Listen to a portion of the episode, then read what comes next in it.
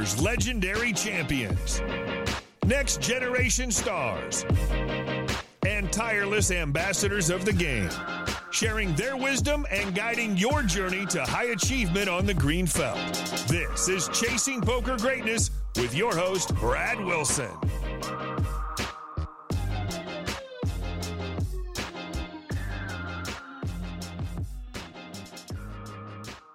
Welcome, welcome, welcome, my friend, to another episode of the Chasing Poker Greatness podcast.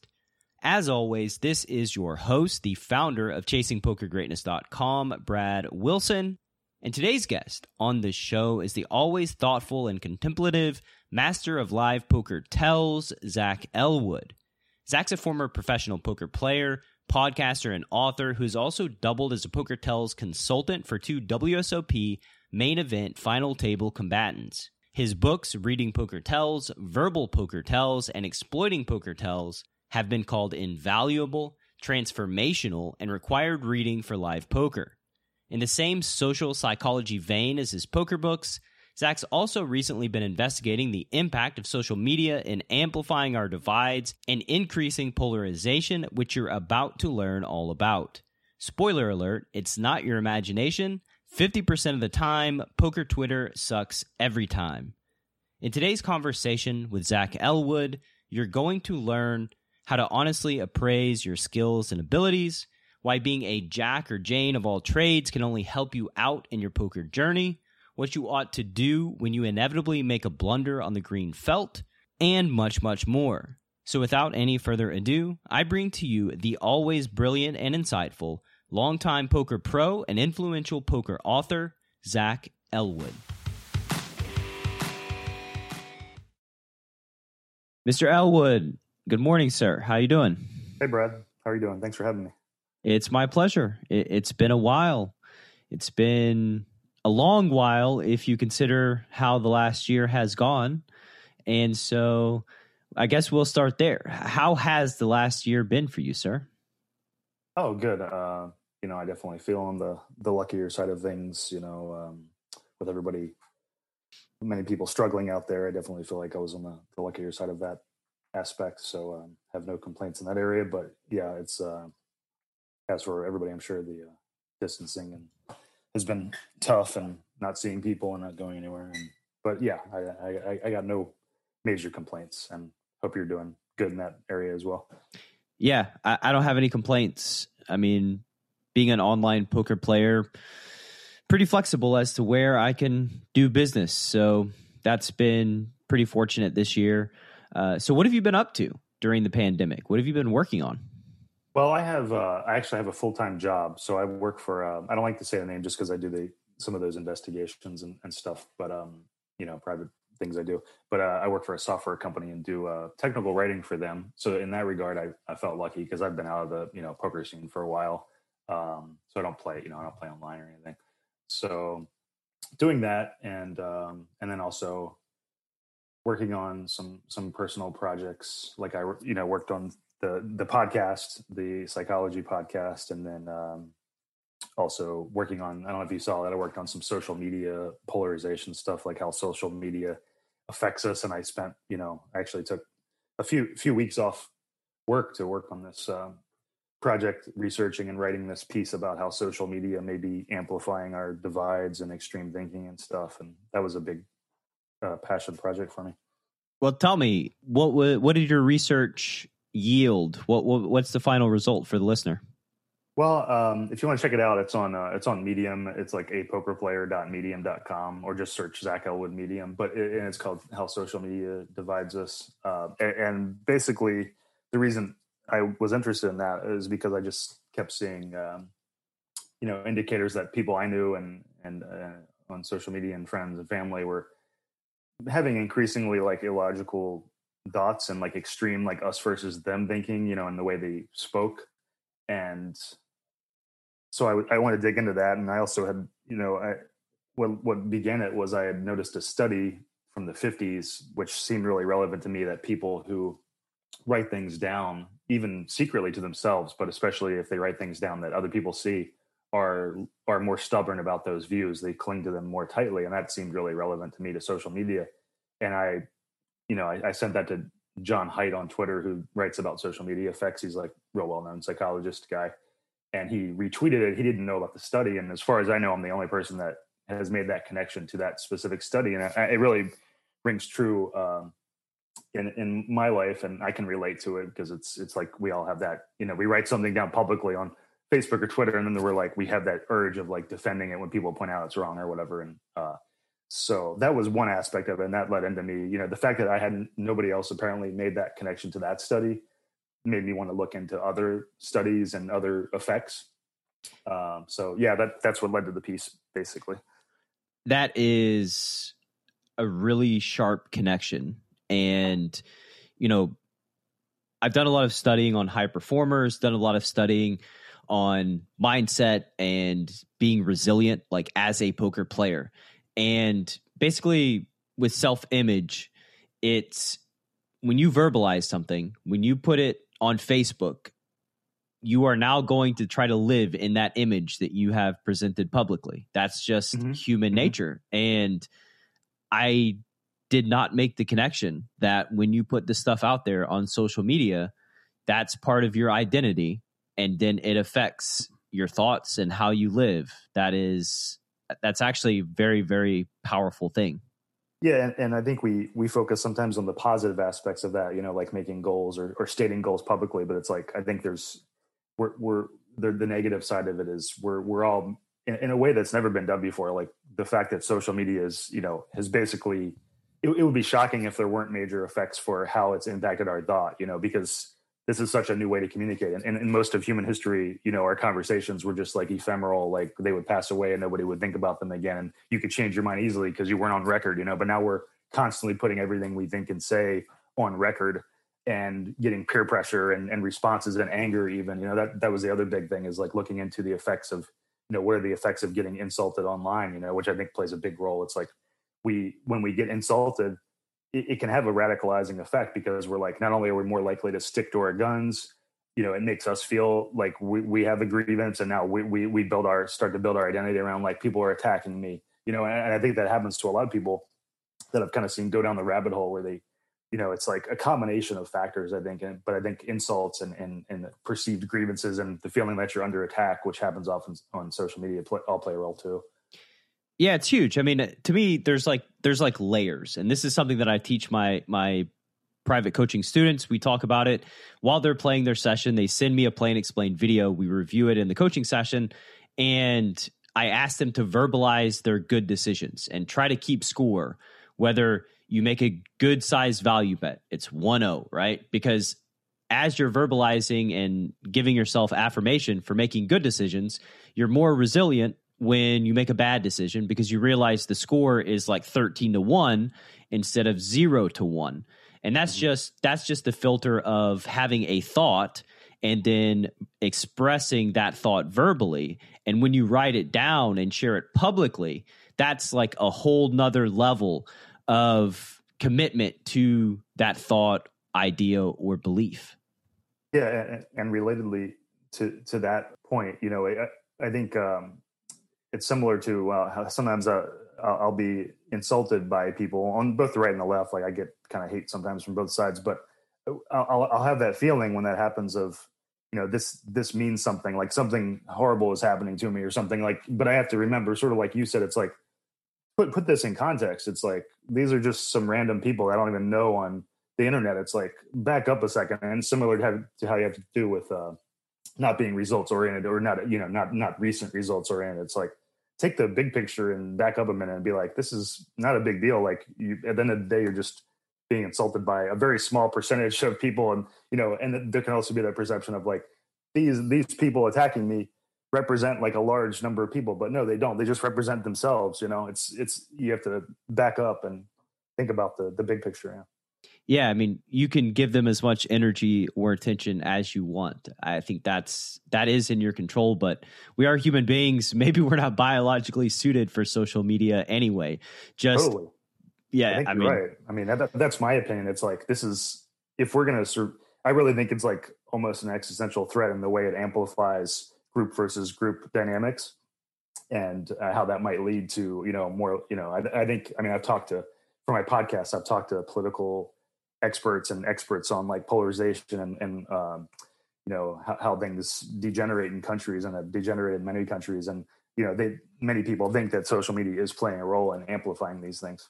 It must. And the way that the platforms are set up it's set up as really us against them because of the content that we're shown right? Like i was messing around on social media just maybe a few months back and I, I followed people or I was going down the rabbit hole of looking at tweets from people whose ideology I completely disagree with. And it was almost shocking the amount of people that agreed with the people whose ideology I disagreed with. And it's just something that is totally filtered out from my feed. Right. So, like, when you encounter somebody that has tons of different beliefs, it's almost jarring because it's like, whoa, like where did you come from? There's people that think like really think that, but yeah, of course they do. It's just the algorithm filters them out, and you never see that. So people just agree with what you say, reinforce what you say. The retweets that you see are things that you typically agree with. Um, so it, it, in ways, it's manufactured exponentially. You know, the the danger is exponentially increased because of the way that the social media platforms themselves work. Yeah, it's like, and that was the thing. Uh, you know, the the piece I wrote was in examining inherent effect, effects because I really think there are some inherent effects apart from product choices. But I think the product choices and the algorithms and such add to that. It's like another layer on top of it. But I think the interesting thing too in that area is is like a lot of the the talk you see in that area from like the talking heads on the documentaries about social media. They're always focused on like the product choices.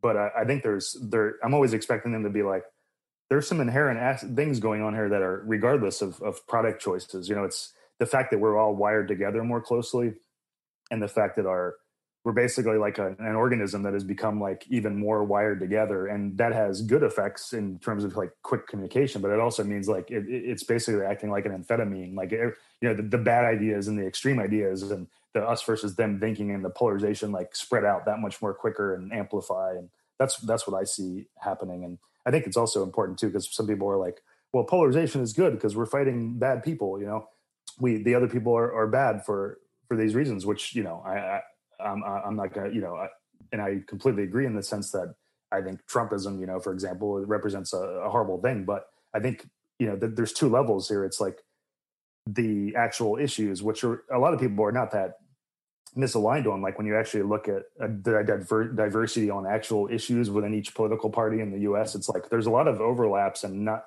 you know less disagreement than people think. But then you have like the psychological like us versus them mentality on top of that which becomes more like group dynamic like psychology uh emotional uh, polarization than it is like issue polarization you know? Like I, I i've talked to conservative friends and we have you know on the actual issues like we we're able to have like a reasonable discussion on like what are the actual issues but then it's be the more it becomes like this us versus them dynamic the more skewed those things get where like the more extreme views start to take hold you know on on either side.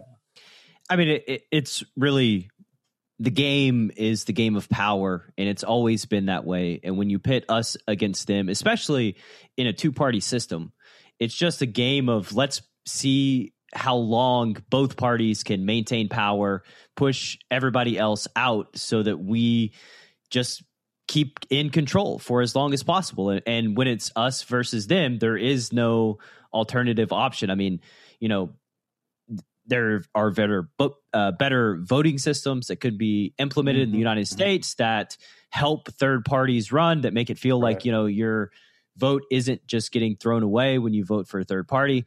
But mm-hmm you know, that's sort of it's all as somebody who's invested a fair amount of time in marketing and sales over the past year, it feels suspiciously like marketing and sales.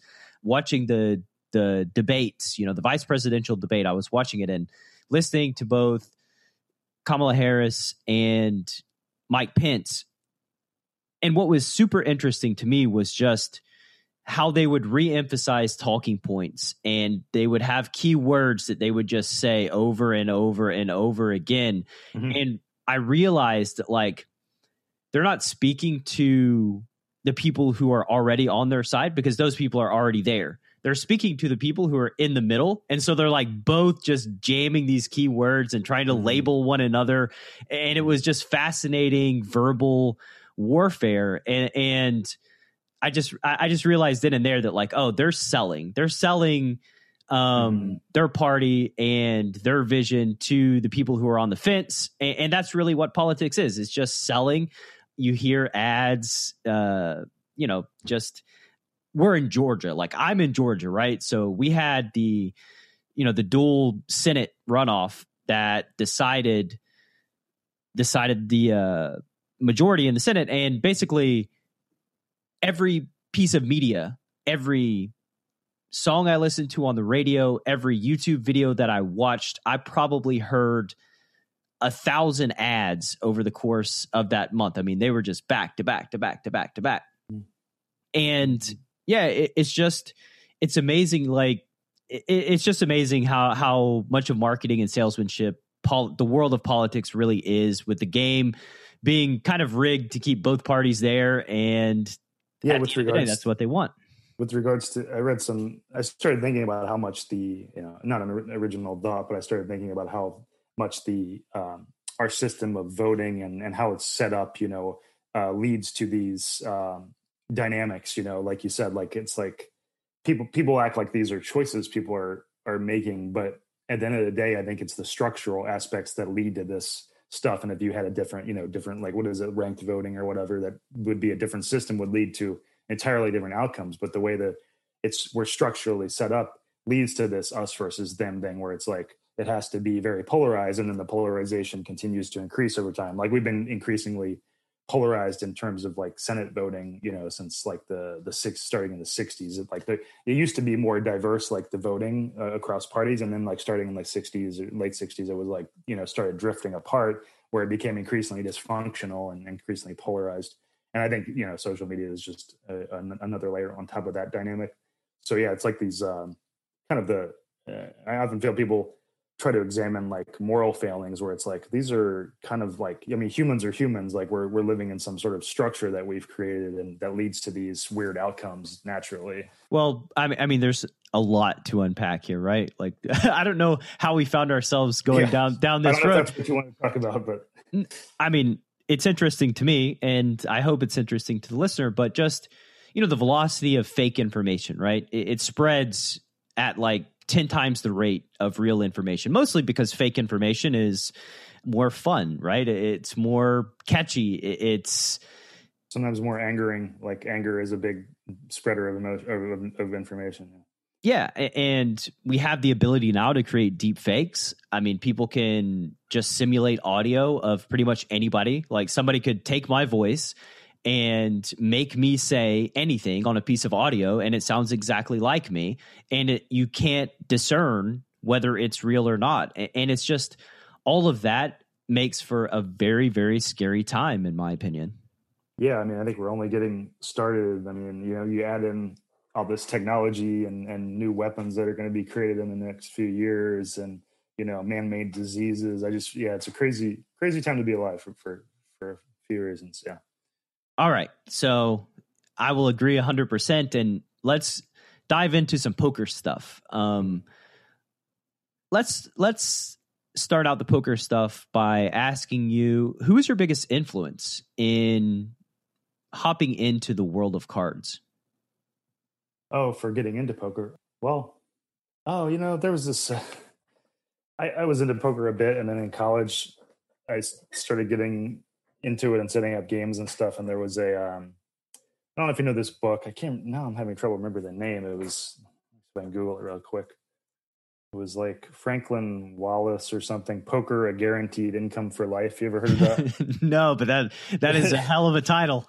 yeah, so it was. It's it's a pretty cheesy, bad book. Like this guy was basically like one of those early. You know, this was back in the in the '60s or something, where he had like he wrote this kind of sensational over the top poker book involving like a lot of reads and and um, tells and stuff and psychology and like him the the main char- character he would do these various things about the main character like uh, you know worming his way into games and like psychologically messing with this group of people and like get it you know all these psychological tricks he would use like I'm going to put a sandwich in the pot like late at night, late at night when everybody's hungry, and make this guy more likely to go for it. You know, it was all these kind of funny, uh, not purposely funny, but it was meant to be like a psychological, you know, mastermind so it was pretty cheesy, you know. And now now I think about it years later, um, but it, it was an inspiration in terms of like he he did actually have some some cool stuff in there that was like, oh, this guy obviously played some some poker and had some interesting observations, even though he was over the top. Like he self published and was like putting ads in newspapers. You know, it was this kind of like thing back in the day, uh, and made a bunch of money from it apparently. So I, I read that in college. Like I, I, I couldn't even find the book. I like printed out, you know, pages from it, and like this was like 2000, and uh, and and his his psychological angles as as over the top that they were, you know, got me interested in the psychology side of of poker and, and the, the tell side of poker. So I, that that person was probably a big influence you know as as weird as it was. I think it's still a very fun read. Like i i think i read it again you know a few was just a few years ago i think and it, it was still a fun read it was but it was kind of like a um, it was kind of like a round like reading a rounders version of poker where it was like everything was like kind of over the top but it was still fun you know uh, I mean, I could see how those stories would be impactful for you. Like that's way more impactful than like the theory of poker, right? Just it's very dry and mathematical heavy. Right, exactly. And, and you know, one of the reasons you know I I was initially interested in poker was the was the psychology side because you know I I I played chess a bit too, but I like the fact that in poker you know you had the, these hidden variables basically of like things that weren't obvious, you know, and you could uh, you could you could do a lot with those hidden variables, and that that was interesting to me versus the dryness of chess. Um, you know, but then you know, of course, back then I I didn't understand how complex a game poker was strategically and how much there was to the you know the the uh, you know kind of game theory and, and strategic side when I started out and, and learned to respect that you know as I got into it more. But yeah, yeah the the game theory is a an untamable beast in and of itself, and then you just sprinkle in the random and crazy nature of human beings, and you got yourself a pretty fun game that stands the test of time.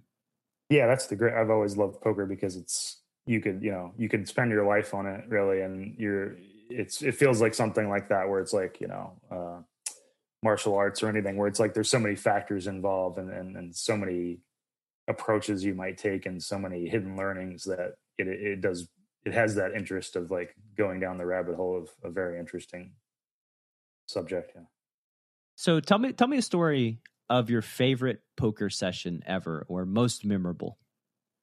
Uh most memorable was probably a very painful one where I was playing in Albuquerque, where I played live and online when I was playing for a living back in the day, and played in uh, a pot limit Omaha game. I think it was must have been five five ten, I think, and I, uh, you know, I I was in the hand with two people, two other people, and um, I I bluff, I you know, semi bluff bluffed on the on the flop and the and the turn and they both called me. I think I had uh, something about it. I had sensed sense weakness from them, you know, whatever it was, and they were. Uh, and and uh, I, I had a pair of twos, a pair of deuces in the hole, so I was really bluffing like I didn't have you know many draws possible, or anything.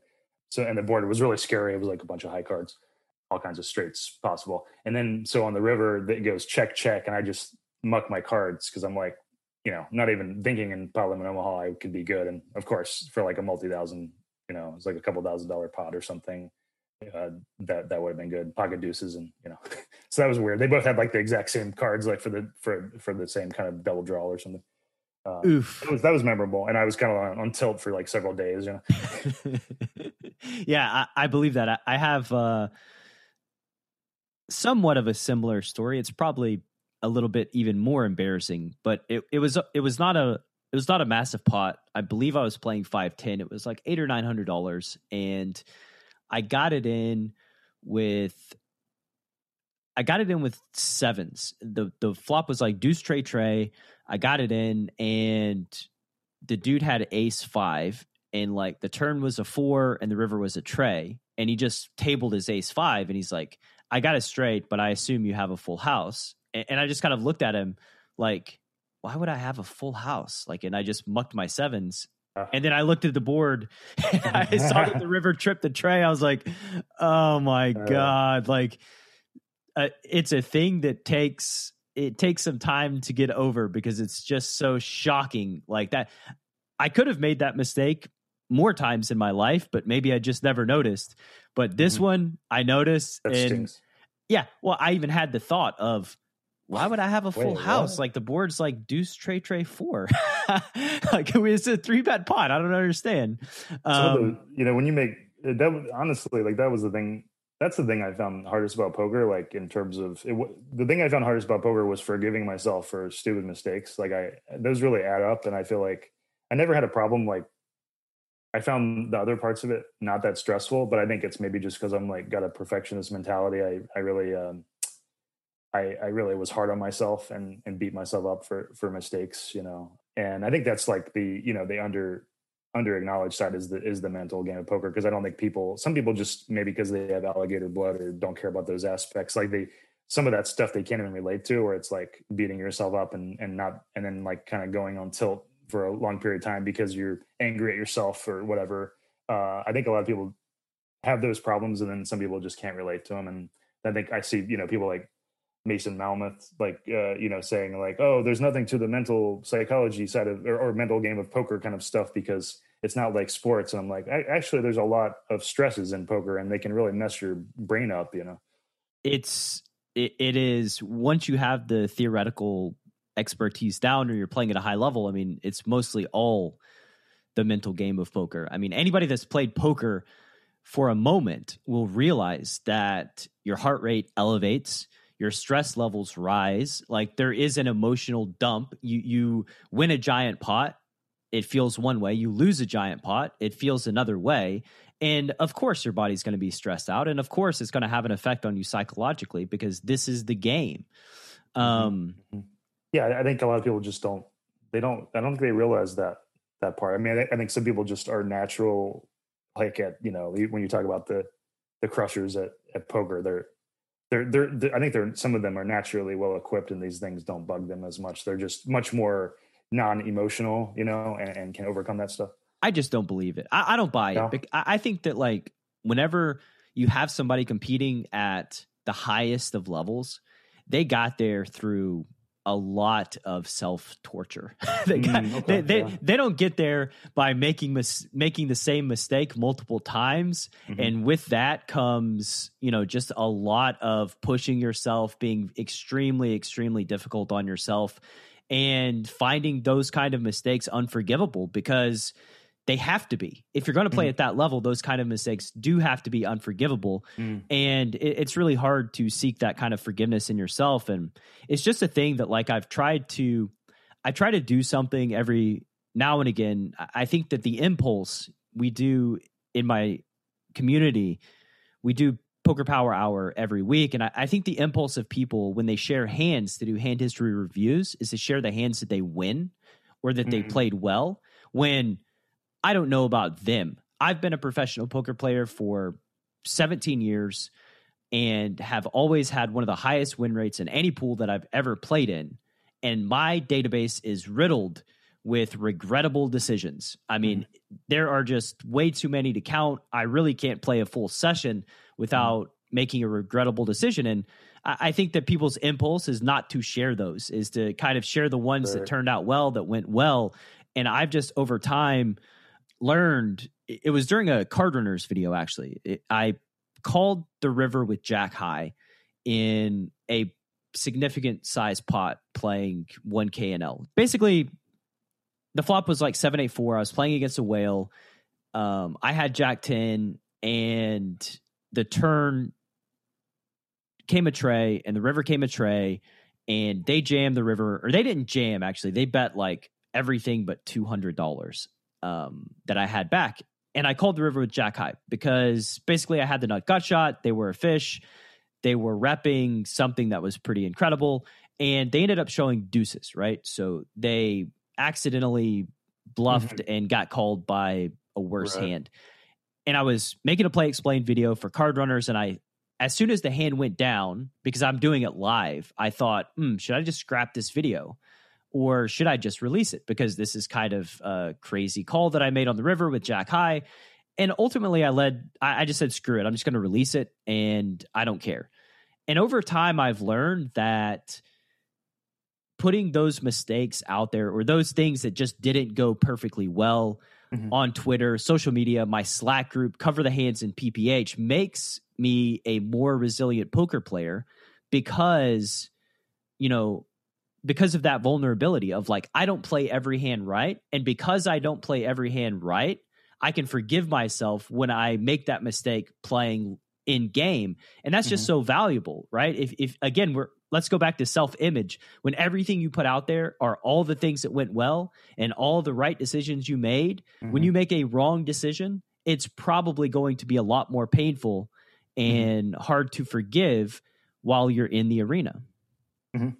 Yeah. And I think um, the fact that poker is so complex and, you know, over the years, it's, it's, it's kind of like many pursuits where Dunning Kruger were effect where you realize as time goes on the areas you really don't know like you know there's all these common spots in poker that were like oh it's they seem like reasonable common spots and i think i know i'm i'm fairly confident that these are you know that i know that fairly normal good thing to do here but when you get down to it like you know because we've we've learned how complex poker is it's like i think many of us even the best players are are often operating in like kind of assumptions of of the best things and that's become more clear to me over the years where i'm like i you know I, I, do all these things when i play that i think are, are good strategies but when i really think about it i'm like is that the best strategy? Like i mean there's just a lot of doubt like the the more you the more you learn about poker i think the more the more awareness you have of these these gray areas and like other options you could be taking.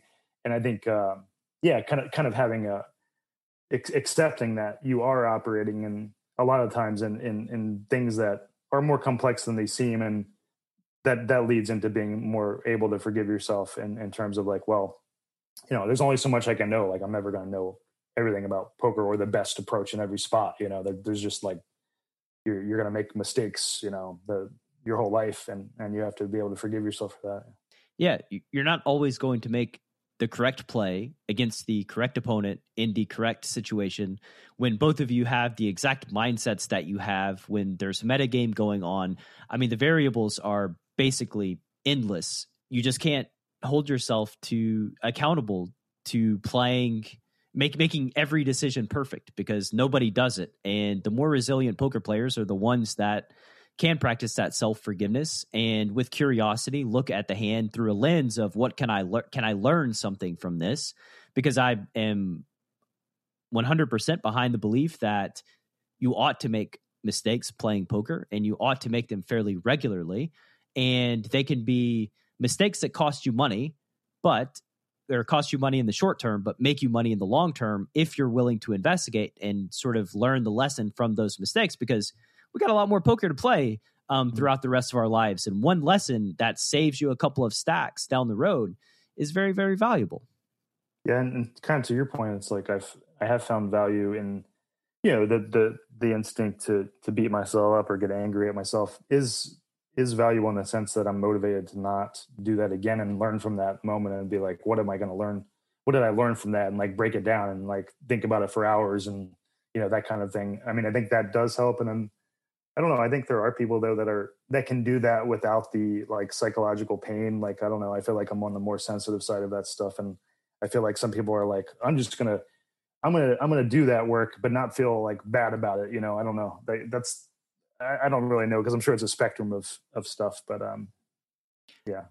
I don't know. I just, I just, we're human beings. We're all born with emotion, and I don't want to meet a poker player that can just turn their emotions off while they play poker because they're almost like not a human being at that point, right? Like I don't I don't think we have the capability of just switching off bad feelings, you know, like a light switch, right? Um, I, I would have liked to I would have liked to study uh, see Patrik Antonius's like um, readout for like his um, heartbeat and um, you know skin conductivity, you know, test and stuff. Like see how because he always seemed like somebody that just like dead cold and nothing affected him. But I'm sure you know maybe he's maybe he gets irritated as much as anybody. No, so surprisingly, Zach, I believe last year, not last year because there was no WSOP last year, but like two years ago, Patrik released like an Instagram video. He had busted the, all the money he had brought from from wherever he lives and to the WSOP to Vegas. He had busted it, and he was actually it was a very vulnerable video and he was quite upset about mm-hmm. about going through the whole summer, building it up, and then losing it right at the end. So even somebody like Patrik Antonius, like he does get affected, right? I, I think that I think that those type of players, again, we talk about self image, they don't really put it out there when they do get affected. They keep it to themselves. They don't talk about it. Mm-hmm. They just try to put on the front that like nothing ever affects them. But I just don't buy it because mm-hmm. I, I've talked to so many of these guys and they're thoughtful, emotional human beings. And right. the reality is like it's just going to affect you. Yeah, and I guess it helped back then that some of those guys were getting cushy uh, deals with the, um, the the the online poker sites and we're rolling in dough. That probably helped them relax a little bit too. Yeah, it probably doesn't hurt when you know you've got a few hundred thousand coming in at the end of every month. Yeah. Take a take a loan from Full Tilt or whatever they were doing. Yeah, just cash advance. Um, Not to say Patrik Antonius was doing that, but yeah, I mean, basically, when there was a, a lot more money in poker pre Black Friday, and poker players had various income streams. I mean, they all got paid fifteen hundred an hour to film high stakes poker, which really doesn't seem like that much when I think back on it. Just from like a production standpoint, it feels like they they still got underpaid. Mm-hmm, mm-hmm. But yeah, they're, they're, making money from a, a, lot of different sources. And yeah, those were the the golden days of of poker for sure for for um, for poker celebrities. Yeah, absolutely. In a world where a fish donk bets the flop, and you don't know what to do. One man, Coach Brad Wilson, has a surefire plan to neutralize flop leads and rip that donk to shreds. Nuffle. Available now. Go to chasingpokergreatness.com slash nuffle. Rated R.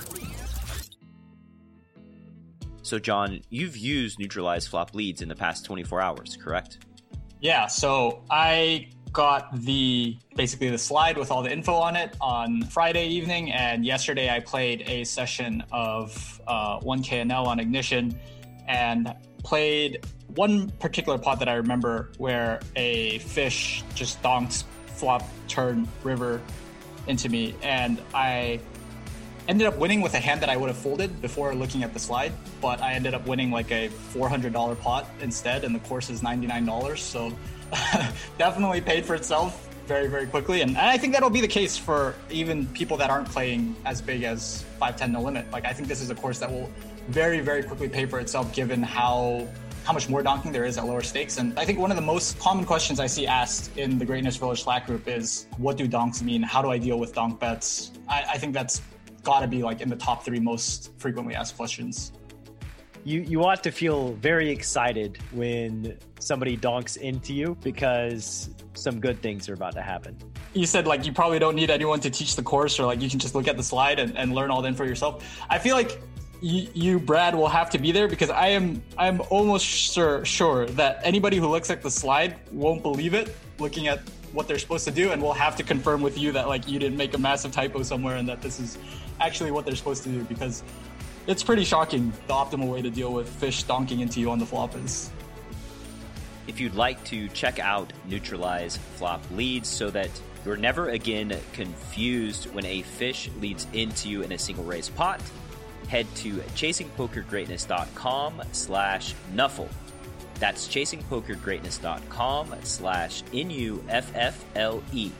And now, back to the show.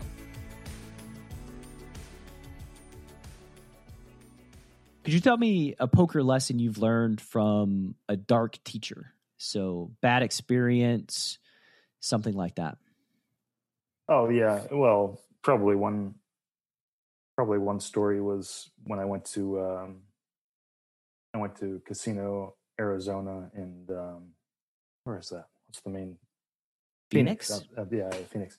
uh, yeah, I went there, and I, I had. Um, I, I was going to go play some higher stakes stuff, like some some limit games there, and I thought I was hot shit. This was back in, you know, um, my early days of of playing in like 2006 or something, 2005, and uh, I was like, oh, I'm you know I'm gonna I'm gonna go play some some 30 60 40 80 or something limit games and um, then i just got crushed though really quickly it was like Patrik Antonius losing his roll at the World Series. I was like, I just got, I, I, I was real nervous too. Like I was like playing really badly and wasn't used to playing at, at those kind of stakes and went through a bunch of money and I was like kind of regrouped. I was like, yeah, I, I think I got to re re-examine my estimates of my own skill and mental, you know, me- mental uh, confidence and stuff like that.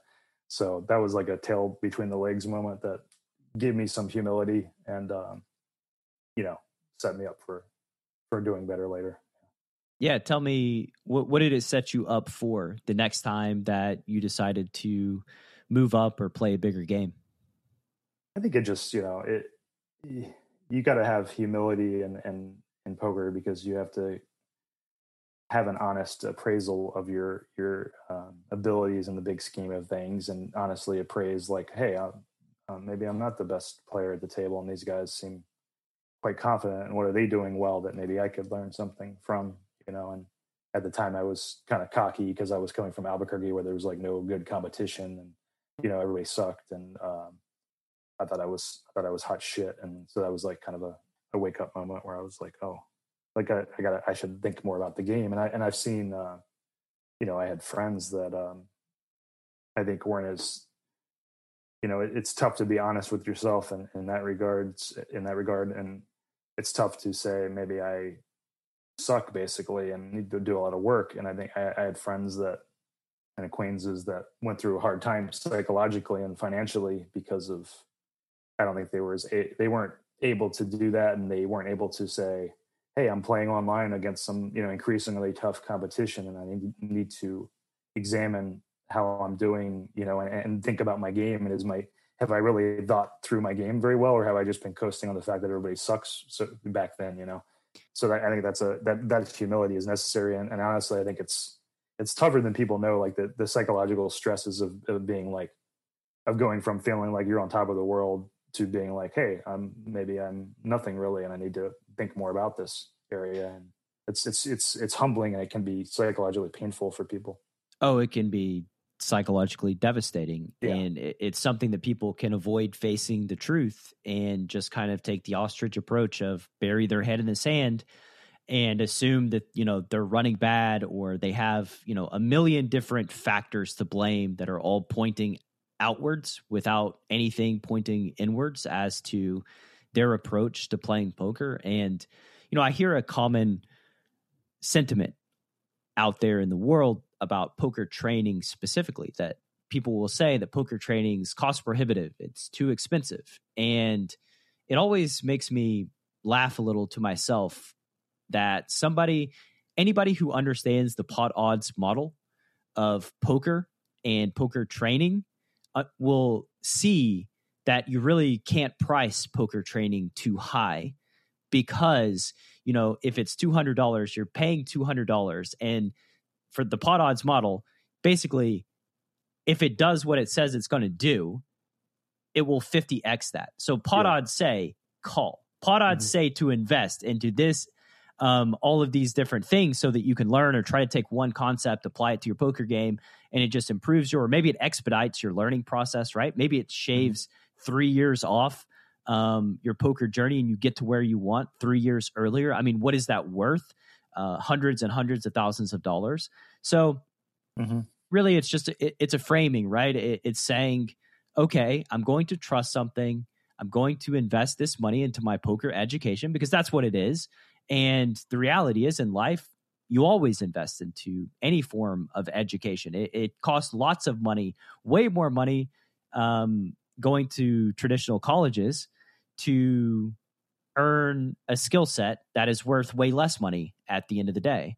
Um, so anyway, that's my little mm-hmm. rant on like poker training and just the industry as a whole is like when you understand pot odds, you ought to invest in these things. You ought to invest mm-hmm. in yourself and to your friends that struggled back in the day. That's a it's a hard thing, but like when you really think about the amount of money that's on the line, it, it becomes a no brainer of like let's seek outside help. Let somebody right. give me their opinion, an expert opinion on how I'm doing that can judge me without bias and just give me that feedback because sometimes that's the thing that you need. That's the catalyst that propels you forward. And you know you just have one of those come to jesus talks and you're like okay i, I got to do better yeah i think it's it's related to how the toughness of poker in, in the sense that with poker it's so easy for people to become be delusional about their so their own skill set because often the you know the, the sample sizes can be small and they can people can do well in the beginning and, and do badly later. I think it, and, it, sets them up to feel like that some people don't feel like they don't need help because they feel like they're special they're, they're they're like really skilled you know everybody's got this a lot of people have that ego uh, thing and that's that can be hard to overcome you know and and yeah and, and i know people that you know they should never have been playing in these games online back in the day as the games got tougher and they couldn't face the fact that they were outclassed basically and they were like they you know people still believe it was rigged or or whatever they believe you know like it's it, and it's tough to to, to face the, those facts. And i think getting outside help getting training getting you know input from better players than you or just as good players as you is is key to uh, is part of overcoming the the ego part of things and saying yeah i need i need to think about these things more objectively Absolutely. The rigged thing, you know, that's just, yeah. again, a, a, pointing a finger at anything other than yourself. Yeah. Um, good friend of mine who's been a professional poker player for years used to have a saying when somebody would call a site rigged, he would say, well, good for me then, because every site I've ever played on has been rigged in my favor. So mm-hmm. uh, it's worked out for me. Right. Um, mm-hmm. And if, if you're listening in the audience and you tend to blame factors that are not yourself, take a hard look in the mirror because really that's the one thing you can control is your own development. And if you're just blaming everybody else, then, well, you're probably not going to develop much. All right. So back in the day when you were grinding, what would you consider a weakness that you had related to your poker game? And then what steps did you regularly take to overcome that weakness? Oh well, I think I was, I think I was uh, too aggressive. For one thing, I, I, I that was a big weakness on my part, and I think it came from reading a lot of, you know, some books and, and maybe some, you know, pop culture kind of stuff that made it seem like aggression was really uh, you know where to be like doyle brunson's super system which made it sound like you're always like hammering people and stuff. And i think that i was kind of in that mindset for a long time. And i think i got away with it i think for a while because the competition was so weak in the early days of the poker boom and such. Um, but i think i had to yeah. And, and i think that ties into the ego thing too where you're like i'm going to be the most aggressive person at the table and i'm i'm you know i'm i'm a force to be reckoned with. But and i think it the the learning of like yeah well that's there's nothing inherently good about that like you should be adjusting to whatever the the table is like even if you're being exploitative or whatever it's you know you have to you have to take a step back and and be like what well, i'm you know maybe the most money is in taking another approach and just laying low or whatever you know just based on whatever the, the game's like.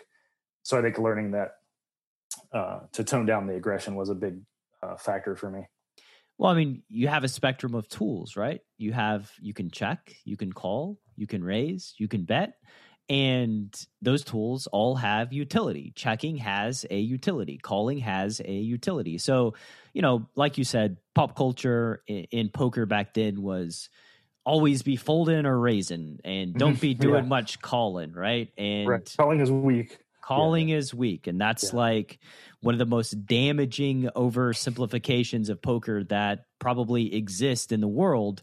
Because, of course, there are times where calling is the only appropriate option and and just like checking is is quite appropriate sometimes and, exactly yeah. like yeah. there are times where checking is totally appropriate and yeah. calling is appropriate and mm-hmm. you just have to learn how to use those different tools and yeah maybe that makes poker a little bit more difficult because you have to add some subtlety to your game or some nuance um, but guess what? Poker's a difficult game. You're not going to be able to win a poker if you just you know eject multiple tools from your your tool belt because you don't know how to use them um, mm-hmm. this game in this day and age you're, you're not going to be able to beat poker if you choose to go about it in that way and I think it also it was added to my problems that I was, you know, being always interested in the psychology and tells side of things from early on.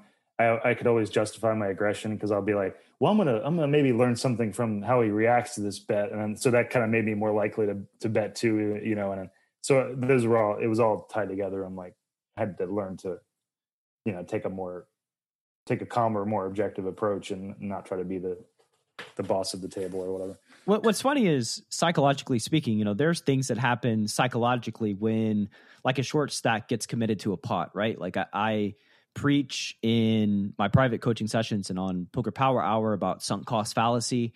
And if an opponent has like half their stack committed and they're a short stack, they're likely to take aggressive actions because the pot is meaningful to them. They've sunk half their stack in the middle. And, you know, say it's a three bet pot, there's 200 in the middle, and the flop is like 10, 9, 4, and you have aces. Well, checking is going to almost always be the best play there against a short stack with SPR of around one because they're just going to pile with whatever they have because they need to win that pot psychologically mm-hmm. speaking right mm-hmm. so like you know that that's sort of a, again a funny misnomer that psychology only is in effect when you're aggressive when the other mm-hmm. players on the receiving end of aggression because also when you feign weakness and check psychologically psych- psychology comes into effect there as well right mm-hmm. Mm-hmm. Yeah, for sure. Yeah, there's it's it's a factor. Yeah, in, in so many so many spots. Yeah, most mostly most all the spots. I think yeah. against uh, weaker competition, psychology's in play in pretty much every single spot that you get in against them. Right, because it's yeah. Even if we talk about how complex and and nuanced the you know the game theory side of things is, most of the time you're playing exploitatively against weaker competition. I mean, especially live and, and, and not so much probably online, but usually when you're playing weak players live, you're you're aiming for exploitative things based on, you know, a little bit on their patterns. Their patterns, yeah. We're finding patterns. You know, mm-hmm. it, it, it's not just pure randomness. Human beings are patternistic creatures, and they will do things subconsciously. Betting patterns, timing tells, just whatever it is, they exist. If you're willing to dive deep and look for them. Mm-hmm. What do you think is a common assumption people make about their poker careers they should spend some more time thinking about? I don't know if it's an assumption, but I think um, it feels like these days people should have backup plans. You know, um, I think uh, I think some younger people. It probably is less true these days, but I feel like some people think um, assume you know the poker poker will whatever they're doing with poker will go on forever but i think it's good to think about the um you know if it doesn't if it's not there um if it if it dies off for for whatever reason becomes harder think about other plans you have you know maybe that means like you know te- if you're playing poker uh, teaching yourself to code or something uh, in the in your, in your off hours or something to to have a backup plan if if things aren't there. I think that's true of like probably any pursuit, you should always have some sort of backup plan. But. Yeah, we, those redundancies in the world of poker are very, very valuable. And like, even if you're in full on poker mode, you know, you said, you mentioned poker just like as a whole, if it is not viable. And I don't think that's going to be the case, just kind of across the board. I think that like maybe no limit hold'em cash online has a demise, but there's always tournaments. You know, there's always live tournaments. There's always live cash games. I think learning different games, pot limit Omaha, some of the limit games, some of the mixed games, so that if one form of poker dies out, you still have a backup plan. Just even that outside of a brand new skill mm-hmm. is extremely valuable so that you have options, right? Uh, Melissa Burr came on the podcast and was saying that like she wanted to know all the games because when she walked into any poker room, she wanted to be able to sit down at the most profitable game in the casino, wherever that was, right? And there's a lot of mm-hmm. power in having those options available to you by, you know, increasing your skill set and venturing out of the world of just, you know, no limit Texas Hold'em. Mm-hmm. That makes sense. Yeah, being flexible. Yeah. What are some things in your poker career you wish you said no to more often? loaning people money. Yeah, I mean, that I'd say, yeah, I was a bit too loose with money when I was doing well. You know, when things were were going well, and you know, that that led to problems. And I probably wasn't. You know, there's probably that people that had a lot more worse situations than I did, but still, it um, it was kind of like distracting and also like hurt some friendships and stuff like that, where I could have just not loaned them money and everything would have been fine. You know. Um, things like that. Yeah, I think that's that can be that can be tempting whenever for anyone that's doing well in poker. And then there's that temptation sometimes to share the share the wealth or something, but I think it leads to weird outcomes. It's kind of like doing business with your friends and family. It can lead to bad outcomes. Yeah, and when you're young and immature and don't have much life experience, it's like okay, you know, I've got 10k in hundred dollar bills in my pocket and somebody asks for fifteen hundred, it doesn't seem like that big of a deal. And maybe it's not that big of a deal to you, actually, if you're a successful poker player. But the downside is that friendships get affected. And when you don't value that money, that person's not going to value paying you back. You're going to be just the absolute last human being on the planet that they pay back. And the downside is that it can cost you friendships and relationships that are more, way more valuable than the 1500. So, mm-hmm. in my opinion, if that's something that you're inclined to do, just give it away and don't think about it again because otherwise, there's a lot of bad things that come after it, and you end up typically not getting paid back regardless. Um, yeah, then it's like people might be, you know, the other angle of that is like your friend, your friends or acquaintances might be broke, and then you feel bad even asking for it back. It's like, oh, okay, I'll just forget about it. Right, like you, you know, or something happens, like especially if you're young and three years pass or something like that. They get married, they have children, you know, they're struggling to survive, they have all of these expenses, and then, you know, you have this in the back of your mind, like, oh, they owe me, they owe me fifteen hundred, and you're like, okay, so I can either hold on to this forever, create bad energy in myself, or I can just let it go and pretend like it never happened. And ultimately, I've learned that just letting things go, pretending like it never happened, is just the better course of action, just for your mm. own sanity. Right. Um, yeah. For, yeah. Because sure. there's a lot of downside into holding on to that, um, those poor feelings. Right. Yeah, for sure. And then, you know, you never know if you, when they're doing well, if they're doing well later, then maybe they'll pay you pay you back then or something. Yeah, maybe, but maybe, maybe not. Not a thing. Just again, just out of my head. Like maybe yeah, they do, yeah. and that'll that'd be nice. But if they don't, they don't. Right. Exactly. Yeah. No. I, um, I, that's my that's been my approach too. Yeah. What are some things that you wish you had said yes to more often in your poker career? Probably uh, going over hands with um, other poker players. You know, I, I wish I'd kind of taken taken my ego out of things earlier on and, and sought you know third party help or, or help from uh, other poker players that were as good at as or better than me. And uh, why didn't you? done, i think it was kind of like that ego thing you know it, it took me a while to to realize that you know maybe i wasn't the, the best you know and, and lower the ego and realize like other people had things to offer. And i think uh, so I, I wish i had gotten to that point sooner because that would have, um, yeah, that would have led to much better outcomes earlier on, you know, versus taking longer to improve that kind of thing. And the reality is, you know, Zach, and I'm sure you're aware of this now, but for the listener, the reality is that it doesn't matter how good you are, there are always lessons you can learn from discussing hand histories with other people, whether it be the perspective of a player who's operating at a lower level. Maybe you get an insight into their decision making process that you had never mm-hmm. noticed before. Maybe they see an angle that you just skipped over because you you discredited it straight away but maybe you know it's valid or has some merit that you ought to consider nobody's got it all figured out and just because you know you play poker at a higher level than somebody else does not mean that you cannot learn from that person. I think that there's a ton, a wealth of information that you can learn from pretty much everybody that you come in contact with as it relates to poker, whether they're better or worse than you. Mm-hmm. Yeah, for sure. I think, yeah, I would have done more of that.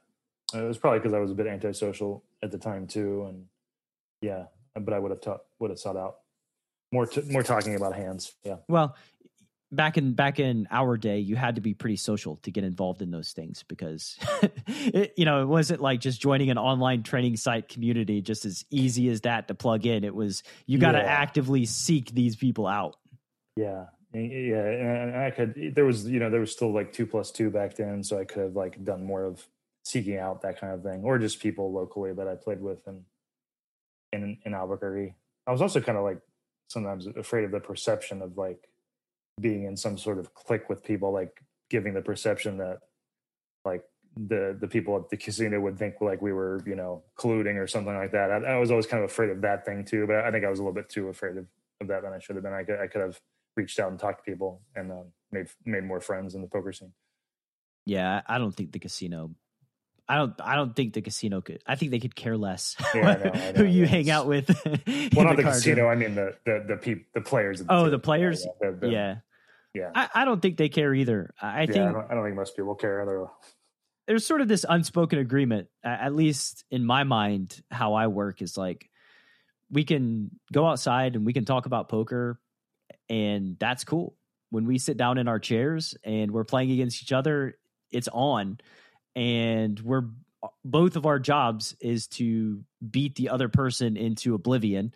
And that's just like the uns- unspoken unwritten rule of battling against your friends. Like go hard and leave it all on the felt when you stand up and leave because it, it's just it's hard it, poker's hard enough without trying to navigate these sort of relationships while you're playing cards you know it's Yeah. it's a big enough psychological minefield without that so just let everybody know be upfront like i'm going to try to bust you when we're playing against each other and i'm Mhm. going to go for the jugular and you i would be i would be um disappointed in you if you didn't go for my jugular in the same way Yeah, for sure. That that should be the.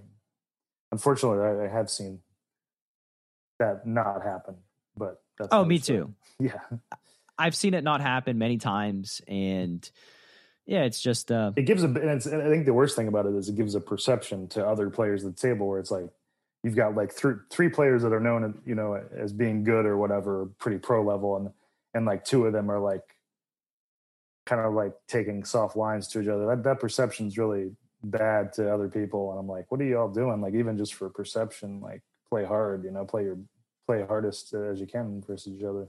I think it shows a low poker IQ, to be honest. Yeah, for sure. And Um, I, I should say these are these are people that I didn't really respect their, you know, games or professionality or whatever. Was, There's not one poker player that would do such a thing with another pro that that I think is a good player. Like I, I've Yeah. never I've never come across that in the world. Maybe No, it exists somewhere, but it, it's it, it's insight into their bad thinking. Yeah. have you ever strongly believed something about poker only to reverse course later on? And if so, what led to that change of belief? Oh, it was probably you know one example that with the poker tells angle is thinking that that was you know when when I first started out thinking that that was like a lot of people that get into poker initially it's that romantic idea of tells and uh, being a big part of the game that you're getting reads uh, you know constantly or whatever um, or that you will eventually be able to do that and kind of in the the Hollywood version of of poker you know that's a that's a thing um, but then you know as as you take poker more seriously, you realize that's just like a small, you know, small a small uh, percentage of, of of adding to win rate is is the tells stuff, you know, and and you're you can you can go a long time without ever you know using that information, um, behavioral information for, uh, you know, even if you're a, a very good reader. And I think coming to a more a more realistic understanding of that, you know, was I think every, everybody who a lot of people that get into poker, not online players so much because they're they don't think about that as much. But I think that the more amateur recreational players that start out into poker can have that kind of perception that tells are, are some big important thing, and that leads to them like being afraid of being read. You know, like oh somebody's going to read me. You know, and I had that when I started out. I'm like oh these these professionals are going to read me, and I have to be really careful. And then like as time went on, I'm like yeah most people aren't paying attention to that stuff, and it's even if even if they were, it's like they might only occasionally get a read or or something off me. You know, so yeah that reaching a more realistic, uh, you know, uh, understanding, I think was a big part of it. Yeah, I mean, it's a data point that can influence your decisions when appropriate. Sometimes it's a high priority data point, and sometimes it's a lower priority data point. And it's just like anything as it relates to bet sizing, timing tells, um, patterns, data, all the stuff. It's just one part of figuring out what the best or what you think the best decision you can make in the moment is, not the end all be all.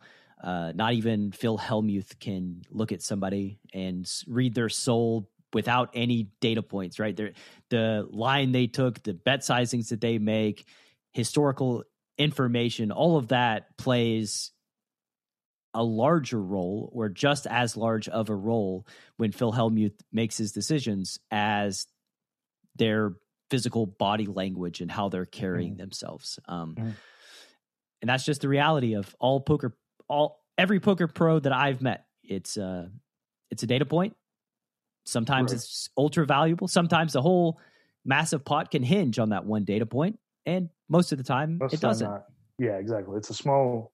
Yeah, I mean, it, honestly, that's like probably one of the main benefits people get out of reading my stuff is like putting it in a more realistic connotation, you know, uh, context. Where like I actually went back and edited my first book because I realized I didn't make it clear enough in the intro. Like, look, you're not going to be using this very often. Like, I think that was one of the things I realized people were not understanding. I was like, I tried to communicate it, but I didn't do it strongly enough. And I actually went back and did a revision where I was like, look, you might, you know, even if you're the best reader, you might only, you know, rely on a behavioral thing like a couple times a session. And it might even be just a small thing where it makes you like slightly more likely to call pre-flop, you know, on a, on a, a standard raise. Some, you know, it, it's like, so I wanted to give that perception. I'm like, sure, there might be people that are, that I don't know about, like Phil Ivey, that are always, you know, using this a lot, but to the best of my knowledge, talking to strong players, it's it's something you occasionally use. And and the worse your competition is, the the more likely you are to use it. But it, you know, when you start playing decent competition, it becomes less and less likely. And I think people appreciated having that realistic setting at the beginning, where it's like, look, you're you're not going to be like getting reads left and right. Like that is not a realistic thing it's kind of like having a fire extinguisher in your house, right? It's not always valuable, but when you need it, it can be extremely, extremely valuable, right? For those mm-hmm. times when a decision might hinge on a physical read, that might be the thing that tips the scale one way or the other. When you need it, it is extremely, extremely valuable. Yeah, I think uh, it, there's just so many spots I've seen in televised poker big spots where it was like completely obvious from tells from behavior that somebody had a huge hand and then another a skilled player just still called and i was like yeah even if that even if that even if you were only going to use tells for those big those obvious spots like that would be such a a big you know a, a big a decent boost to win rate. And i'm just kind of like when people say like oh it's not worth worrying about tells i'm like i've seen so many there's so many big hands that happen where it's like come on, it's it's so clear what this guy has. Yeah, it's it's almost um, dumbfounding to me. Again, looking at the pot odds model, how can somebody who is a an expert, world class in their field, say like I'm not going to invest any energy into learning poker tells? You're like you're playing like 50k and 100k high rollers. You're playing giant cash games. How much of an investment is it to read some books. Yeah, and exactly. Yeah. Like, you know, it, it, yeah. what does it cost you? Like, I mean, on the top end, a few thousand dollars. Okay, that seems like a pretty small investment that will pay for itself pretty quickly just in educational value and in those giant giant pots that hinge on being able to identify something like that. It, it, it's dumbfounding to me why any human being that plays poker at a high level would not invest the time just because the payoff is so large um, right. when you compare it to the investment. Right, right. Yeah. Totally. All right, man. So just a couple more questions and we'll wrap up. What's a project you're working on currently that's near and dear to your heart? I have this, I have an idea for a um, TV show that I occasionally work on that I like to have more free time to work on. But um, kind of a psychology uh, based sci-fi drama kind of thing, futuristic kind of thing. Um, so yeah, I occasionally work on that. Like I've just got some rough treatments of how the scripts would go, and so theoretically, I'll flesh those out into like more complete things and an arc for the for the season and or multiple seasons, things like that, and work on some full scripts. You have contacts in the in the industry to submit those scripts to to maybe actually make this thing happen. I have theoretical contacts, like nothing like I'm very excited about. But I think I have enough contacts where it's like if they liked it, they might pass it to somebody else, that kind of thing, where it might work its way up. But um, I I don't know. I don't know. I don't really know. Even though I have a video film degree and and have worked on some some movies and stuff, um, not in any major regard, but I, I think it's uh it's tough to know how the landscape changes. You know, now you got Netflix and you know, but uh, on, on that on that regard, I think it is might be easier than ever because I think all these platforms are like desperate for content, you know, uh, and trying to compete with each other and make original content. So I don't know. We'll see how it goes. Yeah, I mean, I, I saw that Daniel Craig just got over a hundred million dollars for uh from Netflix for the rights to Knives Out two and three.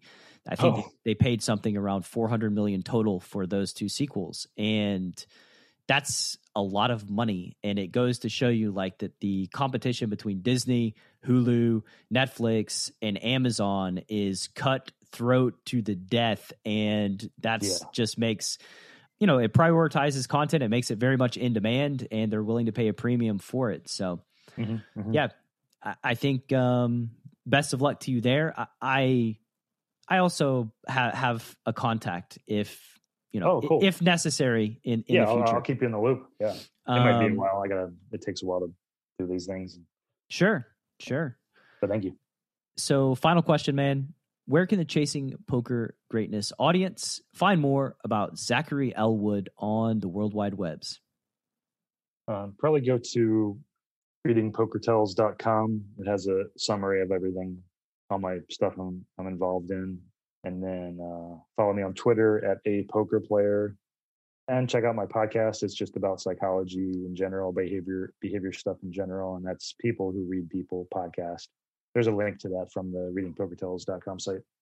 Awesome, man. And all of this will be in the show page as well for the listener to click through.